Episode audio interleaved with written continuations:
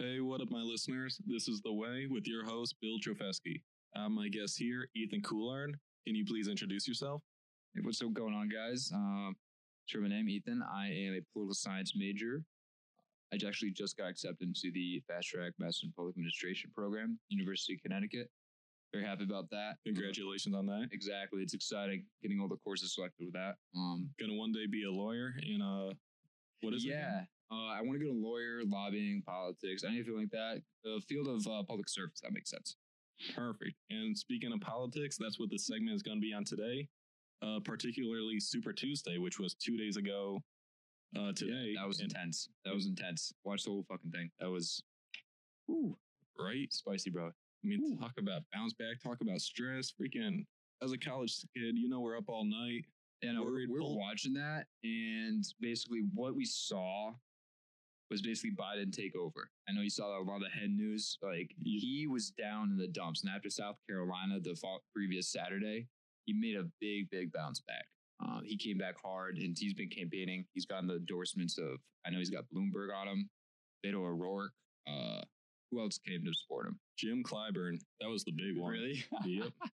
Uh, about uh, two days before uh, South Carolina, Real Clear Politics had his betting odds. When you combine all the betting odds from out in Las Vegas and whatever, he had a nine percent chance of winning. Bernie roughly fifty-five to sixty. yeah, he was in the head. He was Yeah, ahead. it was a blowout. big time. he was protected uh, Yeah. according to five He won Iowa. He won New Hampshire. He was yeah, he was Yeah. insane. According to five thirty-eight, Bernie was Nevada, projected to win every single state.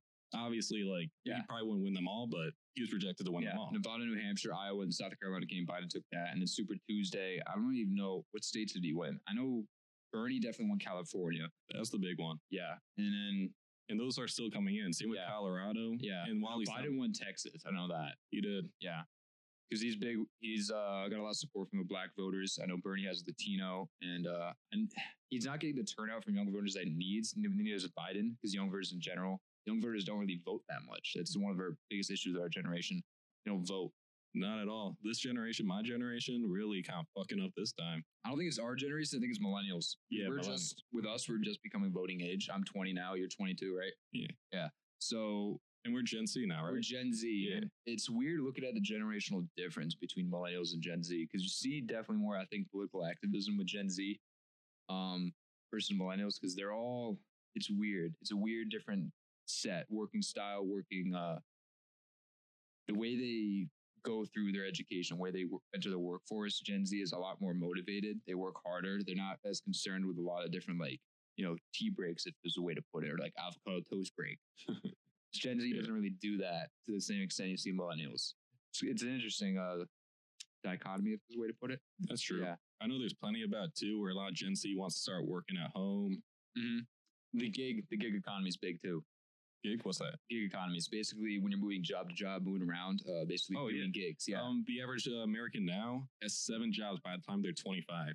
exactly. That's the gig economy. Uh, and capitalizing on that is definitely a big issue for our current uh, political structure because we're again uh, we're still set in that mindset of people working uh, 30 35 years at one business getting a pension and retiring it's not really an option now especially with social security not being existent i don't know exact date it's going to be not funded usually it's like 2030 2035 is the estimate where we'll run out of actual social security funding I feel like the number is always changing, but I yeah, it's around that date pretty soon. Um, basically because we're paying. There's that aging population, that boomer generation, which is larger than a generation beforehand, and with them exiting the workforce, and smaller generations like Gen Z entering. I know millennial is larger, but still, it's just that uh, the population difference. It's not enough to support that. That makes sense because Social Security, as you know, was created as a temporary solution uh, from FDR on this new deal. So it's it doesn't really work today. It needs to be revamped, rethought.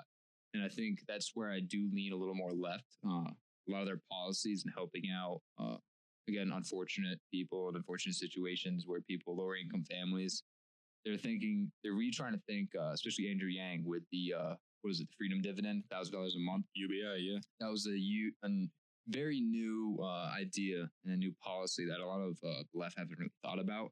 I don't know if it's actually possible or if it's actually can be implemented, but it's always worth trying. That's the thing. A lot of people need to try these new ideas, and a lot of politicians in the establishment on the right and the left, they don't like adventuring out into the unknown, and that's what we need to go forth to.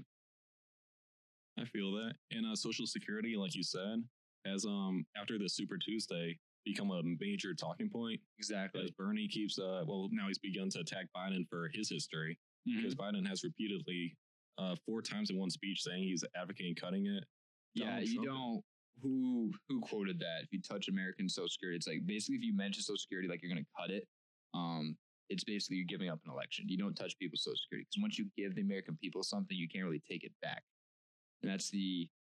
It's very difficult to say. It needs to be rethought, reworked, even cut to an extent. Who knows? I don't know the exact solution for it, but it needs something that does need to get done. All right. Sounds about right. You want to talk about coronavirus? That's another Coronavirus. big topic. So we just got our emails today from the, uh, I know the provost and also the president of UConn sent out emails warning us about that. Now they're actually taking a whole. I know UConn Health is leading the charge of this. I forget the doctor's name uh, that's leading this and the whole UConn initiative to prevent and also prepare for uh, a possible pandemic on the campus. What are your thoughts on that? You think? I think it's very dangerous. Plus, we're obviously in Connecticut, so we're surrounded by Massachusetts, New York, I believe even And Rhode, Island. Rhode Island yeah. has it. They had it first in the Northeast. We're yeah. literally surrounded by coronavirus. It's bound to come in. Yeah. Yep, we're college kids, so we're not too worried on it. I think it kills.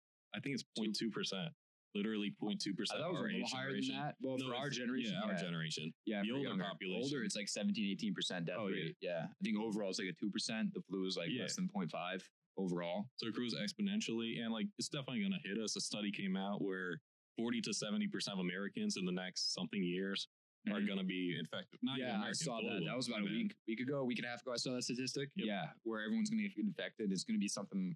It's very plausible. It's going to be like you have to get a uh, coronavirus shot, a COVID nineteen shot, just like you get the flu shot every year because it keeps evolving, and everyone's going to basically have to get it.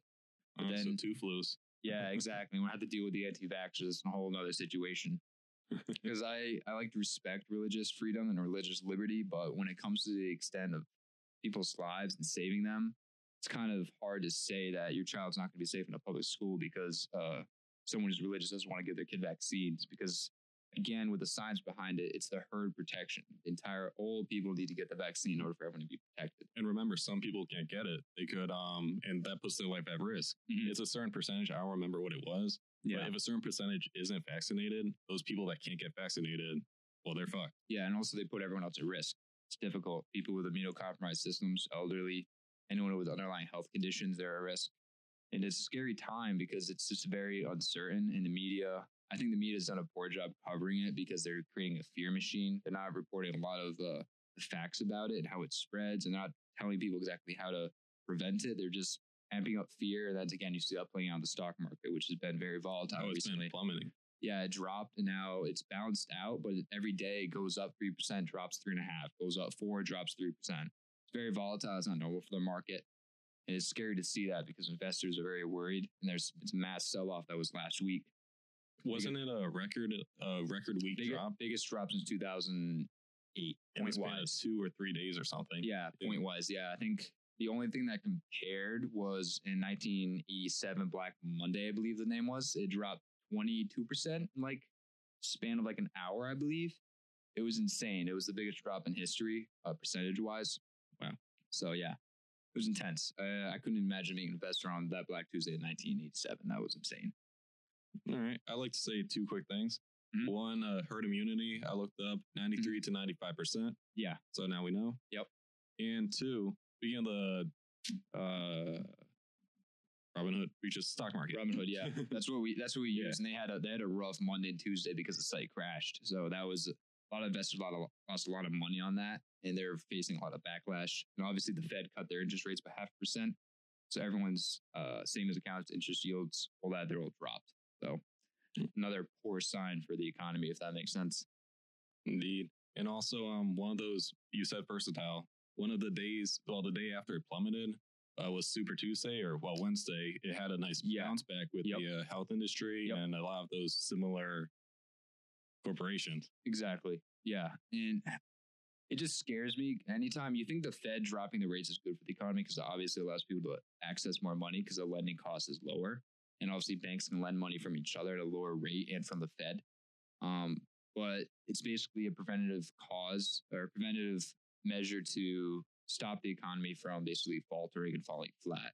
And it just means that our federal government and investors, banks, they're worried about what the future of the economy can hold over the next through the summer, through the next year with this coronavirus still taking effect and spreading across the world. So especially now that it's reaching America. exactly, exactly. We hit what eleven deaths, I believe, Um, Something I like think that? you're right. Yeah, something like that. and 59 infections. I want to say And yeah, Seattle just uh closed. down. I think it's a little more than that. I think it's in the 60s now. 69. Maybe? Yeah, something like that. But I know Seattle, uh, they closed public schools, I believe, today uh, because they have the most infections there. Scary stuff, though. I know. Really. Um, See what you got here. yeah, I'm googling searching the coronaviruses today. Oh, 12 deaths. 12 deaths, yeah. It just went up, and yeah, it's just going to spread out. And regardless of anything political, I'm just going to say Donald Trump on this. He's been uh trying to hold it back or kind of Yeah, limit only- it He proposed that budget of, I think, around 2.5 billion, and that the House thought that was an inadequate measure. Um, I think it's a it's over 10. Was it 12 billion? You want to look at that? Um, yeah, sure. What's the House and the Senate? The Senate just passed it today, overwhelming bipartisan support, and should go to the president by tomorrow. And that should be the emergency spending bill. 8.3 billion. 8.3. Okay. So that's way more than 2.5 that Trump, uh, his administration proposed Wow. for the effort. So that's going to go, obviously, to, it's going to go to universities for studying. It's going to go to clinics. It's going to go to states for emergency, all that, emergency needs and services. I heard it might take roughly a year for a vaccine, so Exactly. hopefully they We'll have treatments hopefully soon, but those, they're just therapeutic treatments. They're not actually, yeah, they're not uh, full blown vaccines. That's what we're going to need. So we're going to see this for a long time. So we stick around for a long time. indeed, especially if it becomes a reoccurring theme. Exactly. All right. Do you want to talk about when we go to Bernie or Biden? Talk about the front runners right now. Um, well, speaking of front runners, we can bring up Warren Warren dropping. Yeah. Yep. Who's she going to endorse? That's the question. if she endorses. Personally, I don't know if she's going to endorse anybody. I hope she endorses Bernie. I, I mean, so Bernie's gotten these entire. I mean, uh, Biden's got the entire establishment backing him right now because they don't want a socialist running the party. Yeah. So and yeah, plus, like Amy P, even Beto was all Yeah, thrown around him all at once, Exactly, which led into that Super Tuesday. yeah, and so he, Bloomberg, mhm. and so and now like he could use he could use one endorsement. Like, come on, Yeah. Bernie, the thing is, he's not a Democrat; he's independent. And the Democrats, they they're not ready for that Medicare for all, which again will wipe out the entire insurance industry, uh, which again holds a lot in the stock market. So people will forget when Bernie does get elected. Um, again, stock market's going to react very violently. They're going to drop. Uh, it's going to be a lot of fear and uncertainty. People's pensions will get wiped out. Uh, people's 401ks, IRAs, all those retirements are going to get wiped out because all the stocks that are involved with those are going to disappear because those healthcare industries is going to wipe get wiped clean. Um, I don't know if that's a good thing or bad thing. In the long run, it's probably a good thing. In the short term, it can destroy people's lives, and that's that's a scary thought. All right, I could see that being a bit of an overshot. Like, that, I don't know, it's destroying 401s completely. It won't, but I'm saying for the short run. Oh, in the If- if short people run, are trying to retire within the next five years, it's there's no shot if Bernie gets elected. In the long run, it'll be fine. It'll bounce back. But in the short run, Do you think that's partly why he's struggling with the older folk? Exactly, because a lot of their money is in the stock market. It's a lot of them are uh it's it's not people are scared of change, and that's the main thing. People they don't want to Especially here in re, America. yeah, they don't want to rewrite uh, what they've been used to for the last 50, 60 years. And so that changes, it scares people. What I find funny or what I find odd is in poll after poll, no matter who it is, Bernie is the favorite with a lot of the topics for Medicare. He's the Yep. favorite for the environment, even the economy, immigration. But yet, why does he fall behind Biden? What, what where's that switch? Or It's it's the establishment, if that makes sense. They screwed Bernie over in 2016. You remember that? Uh, Yep. there was a lot of colluding between Clinton and the establishment Democratic National Committee. even Uh, this time, they were caught trying to tell Bloomberg like, "Hey, drop out so we can." They got Amy to drop out, Pete to drop Yeah. out. And so they're conspiring against him uh, because a lot of people, I've been preaching this for a little bit, but the same kind of populist communication style between Bernie and Trump is a lot of similarities, a lot of parallels. And the same way the Republican Party did not like Trump in 2016, it's kind of the same thing why the Republican uh, Democrats don't like him in 2016 and why they don't like him in uh, 2020. And I think even I think AOC released a video. I think it was last week I saw. Uh, she was saying how Trump and Bernie have very similar communication styles. And AOC, obviously, Alexandria Ocasio Cortez, being um, part of the squad, it's difficult. A registered Republican? Yeah. Yeah, it's fine. All right. Um, just wanted to quickly make sure. And yeah, this is coming from a Republican uh, viewpoint. Yeah, who just, I'm with just ask over the air next time. Yeah, Okay, I'm comfortable with saying it. Um, I I'm trying to fight for a new because some people just don't like to mention their parties. Nothing more That's than that. speaking of that. Um, in my American uh, American political parties course, it was kind of interesting because they our professor made us do a vote, and everyone who voted Trump when they wrote on the paper, they folded in half. Anyone that voted for Bernie or Biden or any of the Democrats, they kept it open for everyone to see. So people are almost ashamed to be a Republican, and that's another ongoing issue. Um, because of obviously the volatile and nasty character flaws that Trump does have, people don't want to be associated with that. Um, even though a lot of his policies have benefited some people in certain areas, uh, people don't want to be associated with him and his uh, his personality and his background. And And I wanna- you can't forget too, colleges tend to be uh, very liberal in a sense. Yeah, I don't- I wish I don't- and that college- shouldn't be. Um, I don't like it. The fact that it's like that because you always feel surrounded. If that makes sense. Being Also, to Republican. provide the other side, I'm a Democrat slash independent. yeah, more independent libertarian. I would say Me or you. no, I'm not libertarian. No, No, I'm more. I'm independent, but I'm democratic according to European standards, Mhm. not American standards. Okay, so liberal progressive. That makes sense. Yeah, I don't. And again, the term liberal, uh, it's gotten a dirty word or dirty rep from the right, which is strange because the Republican Party was the original liberals, obviously with Teddy Roosevelt, Abraham Lincoln, a lot of those guys leading progressive ideals. and then when they switch again, I always forget.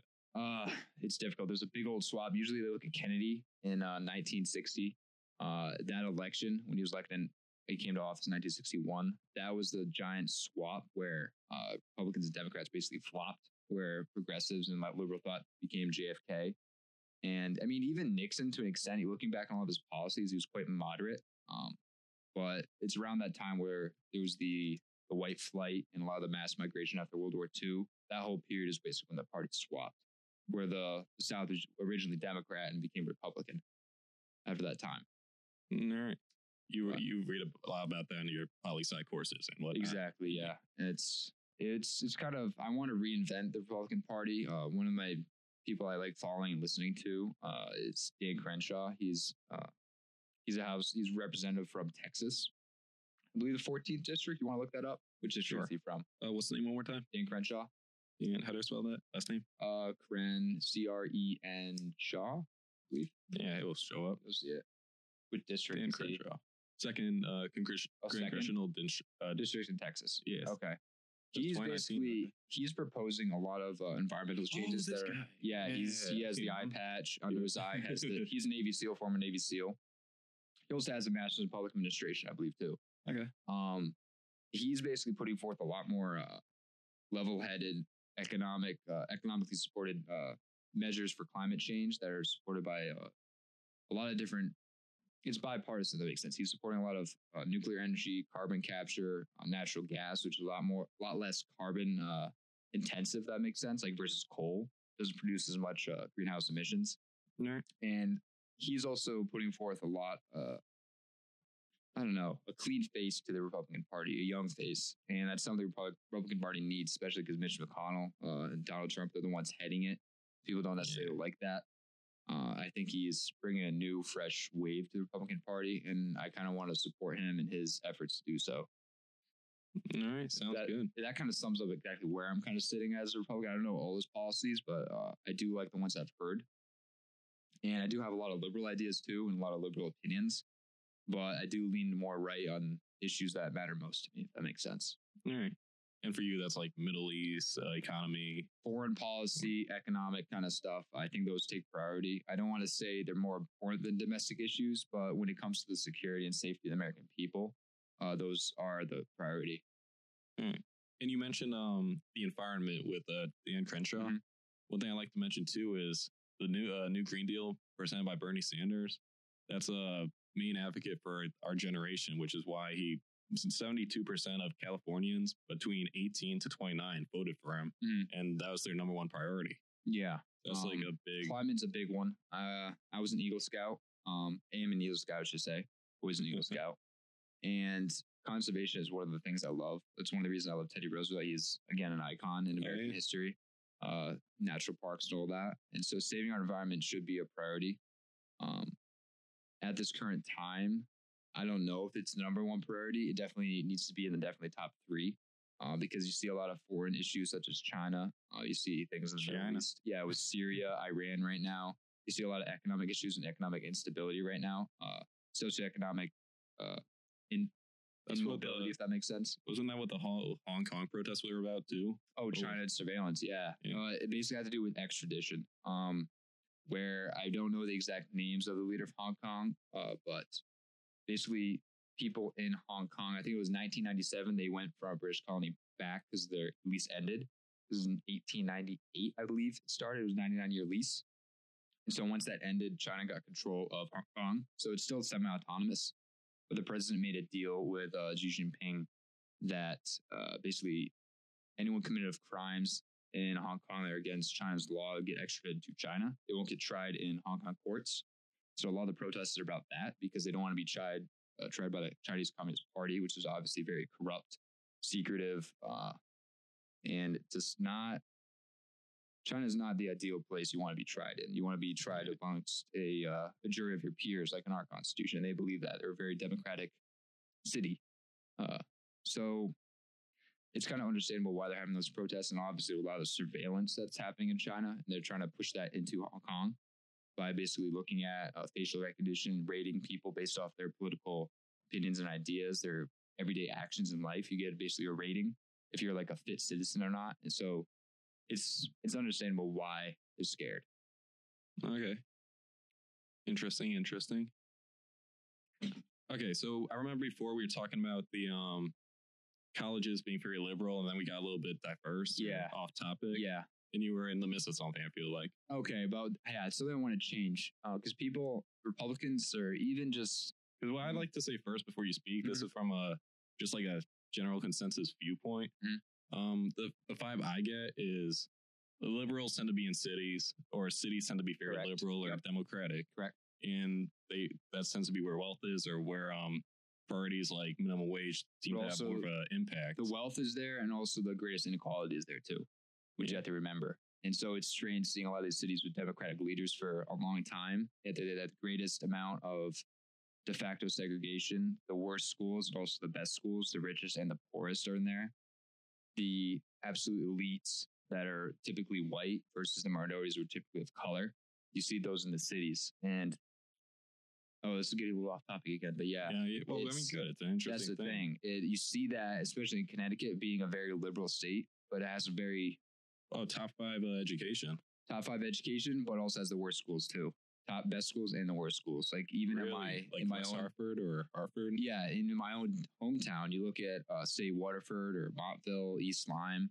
Uh, there's great education, good schools, and then you go right over to New London, which is right next door, and they have worse test scores, uh, higher minorities, less income overall, and yet it's very strange to see that because we have the best schools, we have a lot of money, especially in western side of Connecticut, very high taxes, and yet we see all this inequality, we see a lot of this pain and suffering, and yet there hasn't been change. And we keep we went from Malloy to Ned Lamont. We haven't seen any change. We don't see any new ideas. We just see more taxes, more inequality, and it's sad to say, especially in a state like Connecticut, which was once one of the I think third richest state. Oh, my- point. I yeah. can tell you how much my grandma brings up Hartford and how she used to love it Mhm. before this. Uh, West versus East. It's yeah, you know the other side of the tracks. You Remember, you know what that comes from?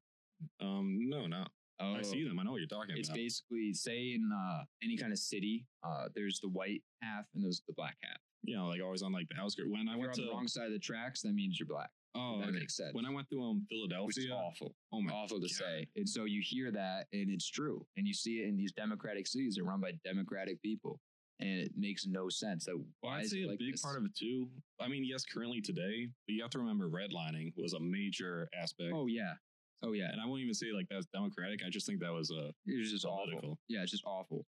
I Uh, mean, that's- both sides of the party, obviously, and gerrymandering goes in that too. A lot of gerrymandering that too. stuff. And what do they call the the towns. I was back in what the fifties. Uh, what. What do you call it? Um, Levitville's. Look up Levitville's. All right. Well, before I say that, um, See oh no, that that's is. not the right right definition. All right. Uh, what do you want me to search saying up? it wrong. Let me see. All right, you look up that. I just like to quickly. Oh, Levittowns. Levittowns. Yeah, those were yeah. Mm hmm Uh, big, basically housing developments where that was where the white flight happened, where a lot of realtors basically went in and said, "Oh, your housing prices are going to drop, housing uh, values so re- drop." So white people left and blacks moved in. So wait, redlining, you like Yeah, just a different name. That's the same yeah, thing. Okay. Ba- That's basically, when people think of Levittown, it's redlining. Okay. Yeah. Um. Yeah, because that just became a big thing. Because also, like, It, it hasn't been. It's been a thing for 60, 70 years. oh yeah, it's, it that's never goes away. That's a, a terrible thing with the education system. No one's taught this, and people think it's a new issue. I'm like, it's been around for so long. It's deep ingrained in our society. It's something we need to break. It's disgusting. which is why a big thing too is the I well I find like the biggest issue or the biggest differences between this whole racial class is the mm-hmm. economy. 'Cause If you're poor, you're gonna have poor tendencies Yeah, as that's- rob and all that stuff. That's where I don't know exactly where I want to put my opinion because I see the inequality. I see that you're you have less opportunities when you're poor or if you have a worse school. Um, I don't know exactly how to fix that. I know dumping funds into those cities and those areas are not the way to do it. There needs to be like a revolutionized way of teaching. Uh, obviously, breaking up those areas and basically adding more diversity to them, as in there would be more uh, mixing whites and blacks together. Um, and that was so you put either white kids in the ghetto or you put black kids in the rich or that that goes in the issue Or of as Joe- busing. You or as remember, Joe Biden said, uh, uh, minorities can be just as good as white kids or what yeah, it's terrible to say. Oh my god. Um, that goes in the issue of Brown v. Board and a core ordered busing. You remember that happened? Kamala Harris talked about it too, how she was bused to basically a white school. They would basically bus uh, black kids to white schools and vice versa to basically create equality. Wait, no, they did this at my high school. yeah, a little bit. it's it's very. It seems like a band aid on the issue, if that makes sense. Like, oh, we're gonna bust them over there. It's like it is a whole economic uh, rebalancing that needs to happen, and I don't know exactly how to do that. It's very difficult because a lot of the calls that need to be made are unsettling. Um, they're different, very difficult calls to make. That makes sense. I got you. And a big Yeah. thing I think, or well, no, this isn't even just a portion of it. Is I say education's a big thing. Education is huge. Education in these low poverty areas, you could have a 4.0 GPA or 4.5 if it's not Mhm. even a zero to four, and you still can't get into like Yale or something Yeah, because like the bar is so low. Like your high school might not even offer enough credits. I don't know the whole project. or they don't have back. like AP courses. They don't Yeah, have AP ECE, courses They don't have. IB courses. They don't have those advanced college courses that say a rich town in like New Canaan or something in Yeah. Connecticut or like Greenwich. Like So yeah, you got you all know? A's, but uh, they're all level one honors courses. Like we don't want you. We Yeah. want the kid with the B pluses, AP, yeah. AP college level courses, curriculum, all that stuff. I mean, that's again gets into affirmative action. They're trying to balance that out. Um, and I believe affirmative action shouldn't be based on the color of your skin because that that itself is racism. If that makes sense. It should be based off the economic status. Like, say you come from a bad school, you come from a bad area, you your income, or your family, your household income is very low. Like, say in the bottom, like twenty five percent. Say if that's the case, you should get some bonuses to get into a better college or university versus just oh simply you're you're darker than the other kid, therefore you get these bonuses. It should be the economic status, your hmm. socioeconomic status that determines that, not the color of your skin. That's why I hate with admissions into colleges, you have to write down what race you are. It shouldn't matter at all. It should be your economic status, it should be your grades, it should be your effort, uh, where you grew up, where you are now, how much effort you put in. And if you're in a tough area, that should be it. It should be merit based and it should also be socioeconomic based, not race based. that makes sense too, because again, like the rate, the majority of Mm. uh, people of color are in these low poverty Yeah. poverty areas. Yeah, exactly. So it it makes sense. Kind of fits into that Yeah. category. It- from personal experience, I know white kids who um in the projects. Oh yeah, from or the trailer around- parks. You know, in my town, tons of trailer parks in Montville. Um, of course, like remember, it's always a minor, like a minority in that area, mhm. but yeah, because I want to do that. Uh, that's one of the things I wish politicians talked about more. But the thing is, it's more complex and harder to do versus just say, "Oh, you're black, you get bonus points." That's very easy to do, but again, it's a band aid on the issue because those poor, uh, but poorly financed areas, those it should be economic. They should be able to tell that based off the socioeconomic status of somebody, not based on the color of the skin. I feel that it's it's better than nothing though. I mean, if you have like a neck and It's neck, better than nothing, but like, it's not. It's not a long term. Yeah, it's not a long term solution to something that needs to be rethought and redone. That makes sense. They haven't. No, yeah, they haven't rethought it in 20, 30, 40 years, whatever they started affirmative action. Because again, everything is just like a small change. Like, oh, we got these problems. Let's, let's do a small little. Yeah, Little something. I don't. something. I hate doing that. And there needs to be a whole rewrite. And that's one of the appeals of Bernie Sanders, throwing everything out the window and starting new. You know, I mean, it's not even ra- radical. Like I said before, when It's I'm not. cracking in Europe, it's for America. For America, it's radical. it That is makes yeah. sense. Because we've become very. We're very we're a capitalist country. We're the number one capitalist country in the world. I mean, China's probably going to be number one capitalist country in the world if we don't do something. But Yeah. they, it's scary. That's one again. It goes in the appeal of Trump because he's the only candidate that actually fights China. If that makes sense. He's the only one that stands up to them, and a lot of their uh, I can see that. unconventional and unmoral, immoral uh, motivations for a lot of their policies. Again, with One Belt One Road Initiative, debt trapping, coloniz- neocolonization, concentration camps of Muslims in the Western provinces, a lot of that kind of stuff. It's scary stuff that they're doing, and he's the only one that kind of fights that and protects allies such as South Korea, Japan, Vietnam. Now is a strong ally of ours. Uh, Taiwan. He's the only one that fights for them. Democrats they more focus on domestic issues, not foreign. That makes sense. International. Yeah, I feel that. And like, well, something domestic that I want to bring up back towards that Mm. uh, education standpoint Mm. is one of the things that uh, it doesn't too beneficial with Trump is he cut funding to education. Oh, he's he cut terrible. funding to He- he's pretty bad for education, especially with Betsy DeVos. Every single You know, possible yeah. field he's cut funding for, except for the military, which he's boosted. Yeah, it's it's not good. He's not a good candidate for education. So that's Um, why, like, again, like the revolution, like uh, in the sense of free needs- college well, tuition, which a lot also of people don't know. Yeah, college was free back in the day. University of Connecticut back in the '60s was free. A lot of these public universities, uh, people again, they went, they didn't have to pay a dime, and even after that, they were very cheap. It's only recently these exponential rising skyrocket. costs. Yeah, because textbooks, everything. Yeah, you also look at it, the administrative costs of these universities are astronomically high. Even our own president gets paid what, 800,000 a year, which is absurd. I mean, it does take money to retain talent. Like you need to attract people that are uh, exceptional at their work, but it gets to a point where that salary and that pay is astronomically high where it can be put to so many different uses, so many student benefits. Cheaper like, the tuition. salary? Exactly. The salary. It's insane. The bonuses. Bonuses I could see. Uh, currently, it's four hundred thousand. No, look at the bonuses. Look at the housing bonuses, uh, travel, all that kind of stuff. Oh, um, well, how much has he spent on uh, golfing?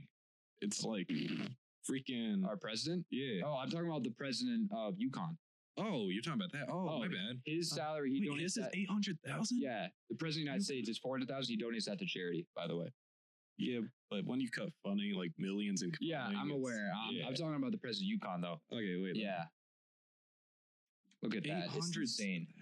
Yeah, it's scary, and that doesn't even come close to the. Oh, 823,907. Yeah, and if you look at the salaries of like say the UConn basketball coaches, again, it, Oh, Dan Hurley. I love millions, Dan Hurley millions. though. I mean, but yeah, it does being a capitalist country it costs money to retain talent and that's understandable um and Because also, if your uh, if your college wins the basketball championship, your applications like quadruple. Yeah, it's some insane. insane. people love sports Also, three million, well, two point seven five million a year. Dan Hurley. Yeah, it's insane look at the women's coach We just had a game today. Uh, yeah. Geno salary. Geno's salary. Oh, 2.4 million. Yeah. Yeah. It's six they get paid a Oh, lot only 2.4 million. yeah you know, only 2.4 million but Uh, but yeah, free like at a public university it just it makes you scratch your head you know Yeah. it's like a, a university that should be focusing on research and education where the priority becomes sports where a lot of budget goes into sports even though they lose money they don't they still don't turn a profit they still Yeah. don't I know like our well football. I feel like tends to with like good colleges. football i'm talking about UConn Yeah, kind of weird. yeah specifically But in general, like Alabama, they turn a bad profit. yeah but obviously UConn's not a football school even with our basketball program being the best in the world that It's- is that's a small profit. I think it's like eight million. I want no say, i don't look it's, i think it's Google negative i think we lose money really. because we put so much into branding, uniforms, travel. It just we don't turn a profit. Especially with us being bad now, but They're not bad now, but All right, well, Louisville. All right, not UConn, but Louisville, the first one I'm seeing, they make 52 million in profits. yeah, we don't Annual we revenue. lose money. We lose money. But yeah, Okay. Mhm. Um, but the thing, money came from college and the idea of uh, free public tuition. Yeah. I just like to mention too that there's a stat three and four co- kids going to like high end colleges, like high end public universities or Ivy leagues. They all come from wealthy families too. mm-hmm. So that's the, enforcing. yeah, yeah, Ivy League. Yeah. Yeah. hmm I mean, even at UConn, like compared to like, say, Oh, you see, you see the Lamborghinis. Yeah. You see those cars driving around, those kids in those their Gucci slides and stuff. You see that. And Okay. as soon as the AirPods Pro come out, you see a ton of kids wearing them. I'm like, where did you get that money? I thought you were in college. You're supposed to be broke. They have to have so much money. oh yeah, for Wow. nothing. Like, It's insane. So kids are getting like deterred. Like your family can't afford nothing. Yeah, you get um you get good benefits or you get good loans, but Yeah. you're coming from a family sixty k a year or something. It becomes so much more stressful to go through college. You gotta get a job on your college. Yeah, you need that's to pay for all your bills, your phone, car insurance, parking. Oh God, parking at UConn. But all that kind of stuff. And you have so many of these expenses and But you, you have to worry about yourself. And then the other kids are people say daddy's money, quote that. um they come from like Yeah. this high end tutoring high school where their everything lower classes are pay for everything. Yeah. Then they It's come here, everything's free. They could Mhm. drop out and yeah, They're fine, they're rich. yeah. Yeah. And what was I thinking? Oh, that gets into one of the concerns I have with Bernie Sanders. You might call me selfish, but uh, the students that work hard uh, to get scholarships and to self fund and work two, three jobs to self fund their college, they're not in debt. A lot of them are very worried about Bernie Sanders getting elected because he's gonna if he waives off the uh, student loans from all the students. Why? Like it makes you like literally cry inside. Like, why did you work for four, eight years to pay for your education, and yet everyone else just gets it for free on a snap, Yeah, a but sign of an executive order? That's that makes you cry. Oh no, I'd be. Oh my, I would God, be like, crying. thanks I, I self fund everything, all the scholarships. I work. I do all that stuff so I can maintain uh, no debt, if that makes sense. And so Thanks. again, I am fortunate enough that I went to a decent high school. I was able to get a good GPA, get a good education, uh, build Get up a and all that. yeah, and get good scholarships and work hard. I was able to do that. But at the same time, there's people less fortunate than me that do even way better than me, obviously, tons of people.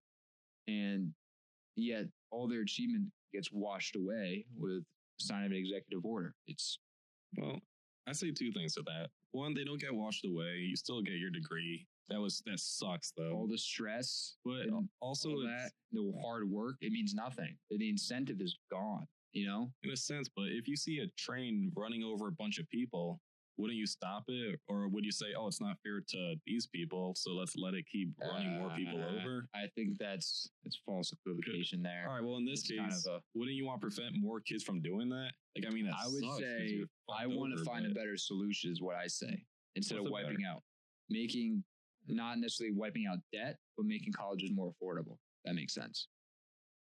Yeah, but what's more affordable than free? Nothing's free. That's the thing. Well, Wall Street tax. So for us, it is. And there's a two billion net profit overall. Those are really shaky numbers. And again, I'll those it's campaign talk too.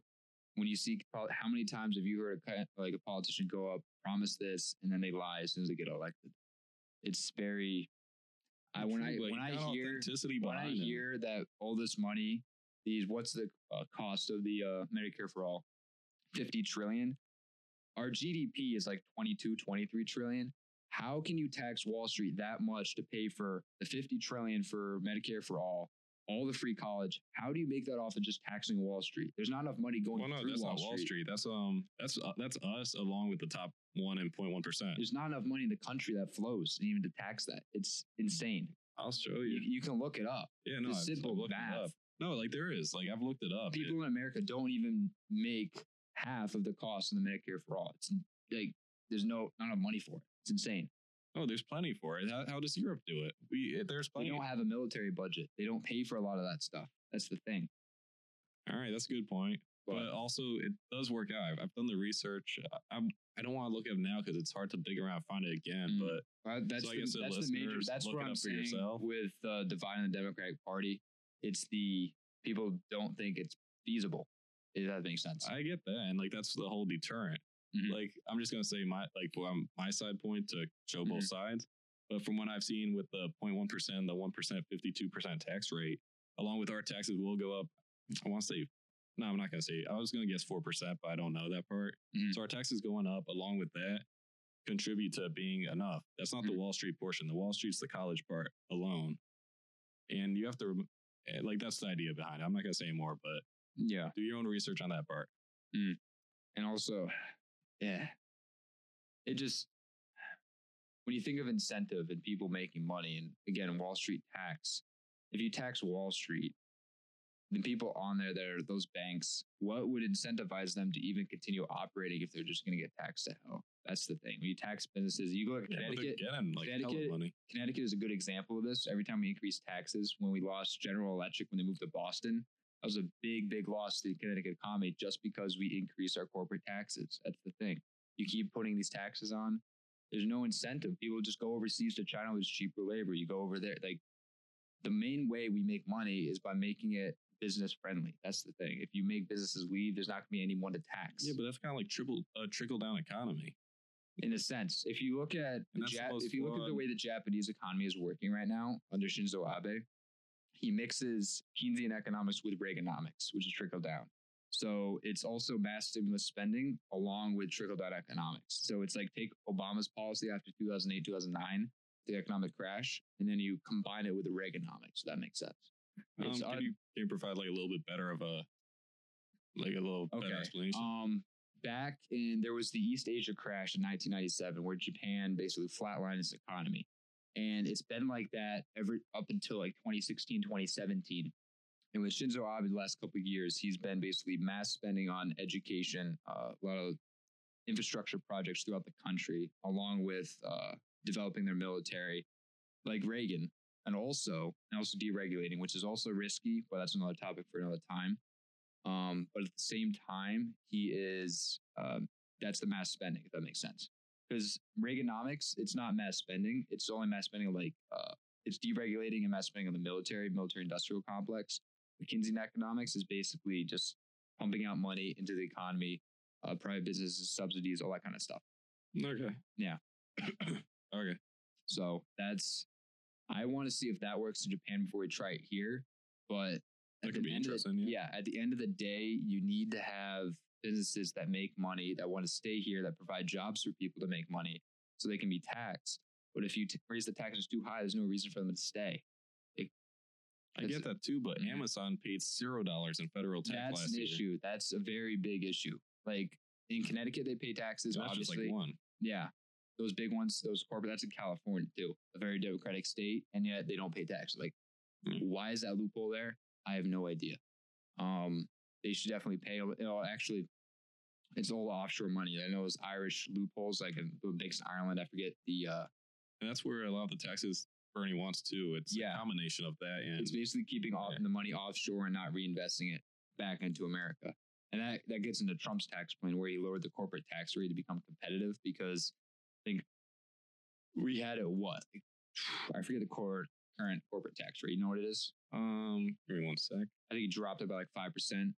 Because again, there was that trillion. Um, I want no, I don't want to say it because I don't know for certain.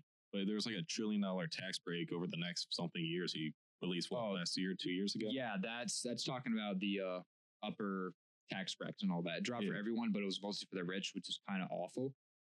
Um, I don't agree with it, but he did do the right thing with the lowering the corporate tax rate to bring American funds and American businesses back to America, which makes sense.